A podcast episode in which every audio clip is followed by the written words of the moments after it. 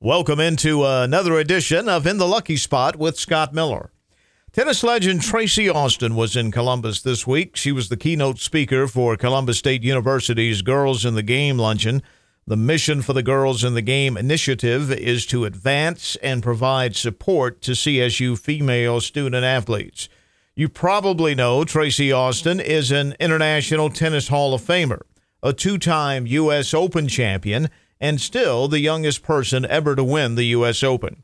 She was winning professional tournaments before she was old enough to drive, beating Martina Navratilova and Chris Evert when she was 16. She was the world's number one ranked player at the age of 17. Maybe you don't know that only a few years after that, her brilliant career was cut short by multiple injuries and effectively ended by a near fatal car wreck.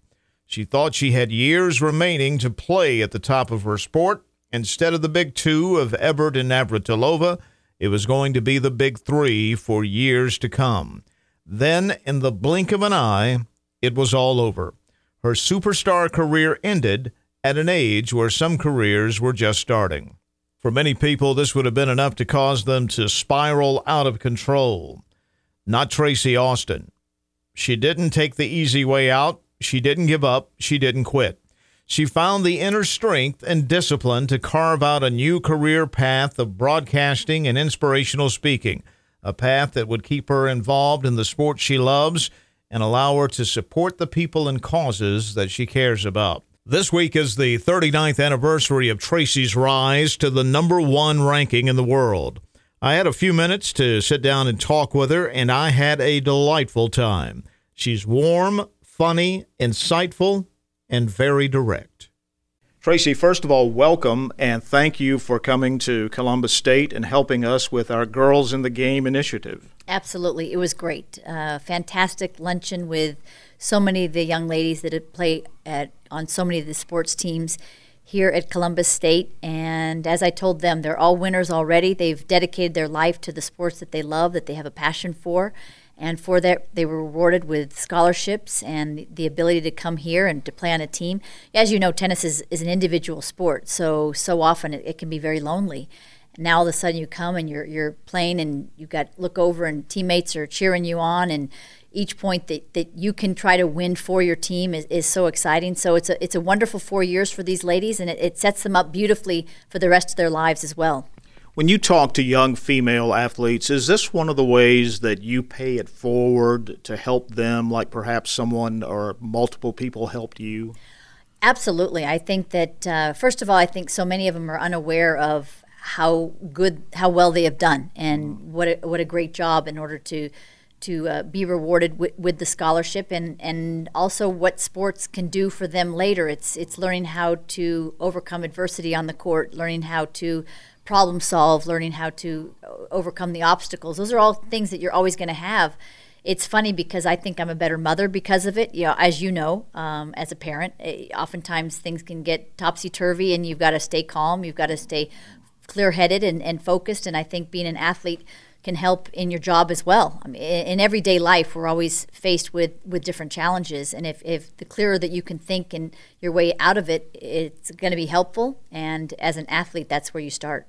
You also had some advice today for parents. I love that part, the golden hour. Yeah, the golden hour is something that I had to come up with for myself because I was so competitive and I want my kids to be happy. I mean, at the end of the day, that's what our goal is for them to be healthy and happy. And so let's say my son would come off of a tennis match. I wanted to fix it right away. You know, if you'd only hit to the backhand more, if you'd only done this more, so that next time he would win.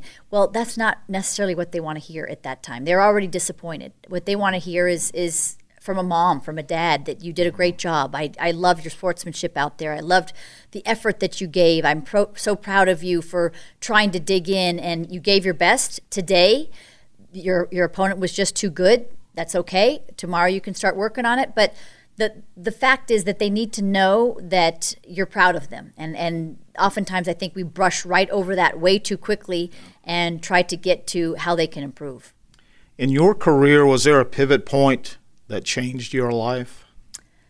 Well, I think it was later in my career when I won the U.S. Open at 16. I mean, that's a that's a real game changer. When I was a little girl, I, I played at the Jack Kramer mm-hmm. Tennis Club, And there were many stars that came through, whether it was Billie Jean King or Jack Kramer owned the club. He brought in the Rod Lavers and, and all of these people that I started to look up to. And my sister played on the tour. She um, had this seemingly wonderful life of traveling around the world. That's something that I aspired to.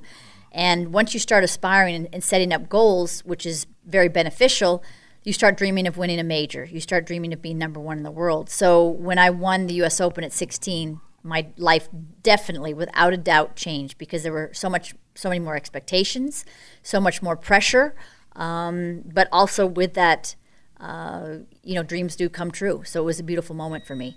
Happy anniversary week, by the way. 39 years ago this week that you became the number one player in the world. Do you remember when you got the news how you felt, what you said? I absolutely do. Uh, I was in Hilton Head, South Carolina, and which uh, was one of my favorite tournaments. And I was not aware that if I won a certain match, I was going to become number one in the world. I wasn't aware of the math, and I think it was actually beneficial to not have that pressure to be thinking about the wrong thing. So my mom came up to me and she said, with that win, she whispered in my ear. I was about to go into a press conference. She said, "You've just become number one." I just couldn't believe it. I mean, because mm-hmm. as a little girl, when Billie Jean came to our club, and was uh, you know spoke to me, and I got her autograph, and I did a book report on her.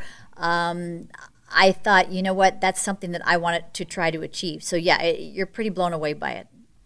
Your career was amazing. I'm so impressed by it, but I'm equally as impressed with what you've done since you've played. Sometimes life gives us a blistering serve and we can't return it. Right. You had so many injuries yeah. piled up, tried to come back, tried to come back. In the midst of one of your comebacks, you had a near fatal wreck yes. and pretty much effectively ended your championship tennis. Would have been easy to throw up your hands, say, I've been great, this game owes me something. You didn't do that. Yeah you decided on a different career path. You found it, it kept you in the game that you love, allowed you to continue to support the causes and charities that you like.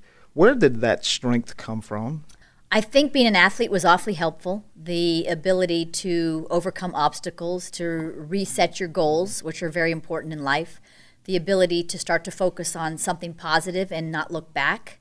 Um, and I think the other thing that's so interesting is when you get in a life threatening car accident, you're also, it changes your perspective immensely in the fact that one more second and I wouldn't be there.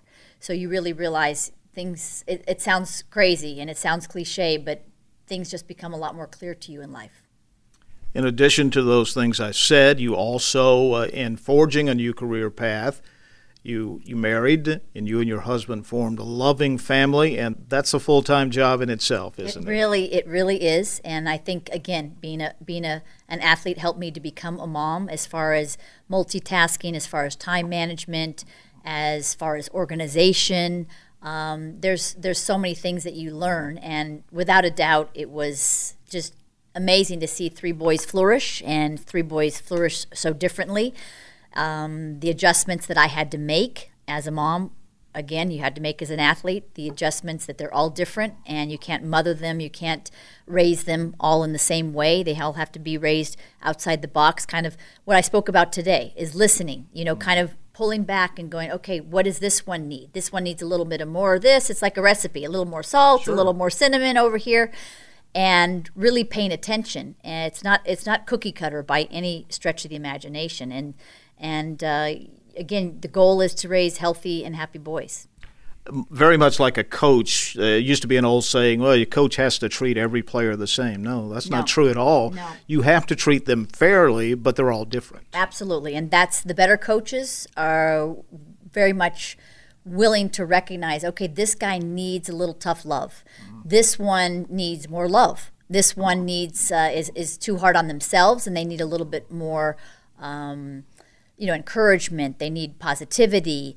Uh, you know this one the technique isn't so great so we need a little bit more of this. This one seems to go out and party a little bit too much or, or whatever it is. So right. I, I think as a coach it's probably very difficult because you're coaching 12 13 14 different guys or gals and they all need something different It has been a pleasure spending a few minutes with you, and uh, I'm happy that you got to come in and see, speaking of coaches, what Coach Evan Isaacs has done here building a powerhouse in NCAA Division II and winning championships. Absolutely, and I will say, just in the couple of days, it seems like Evan really cares about his players, which is first and foremost important as people.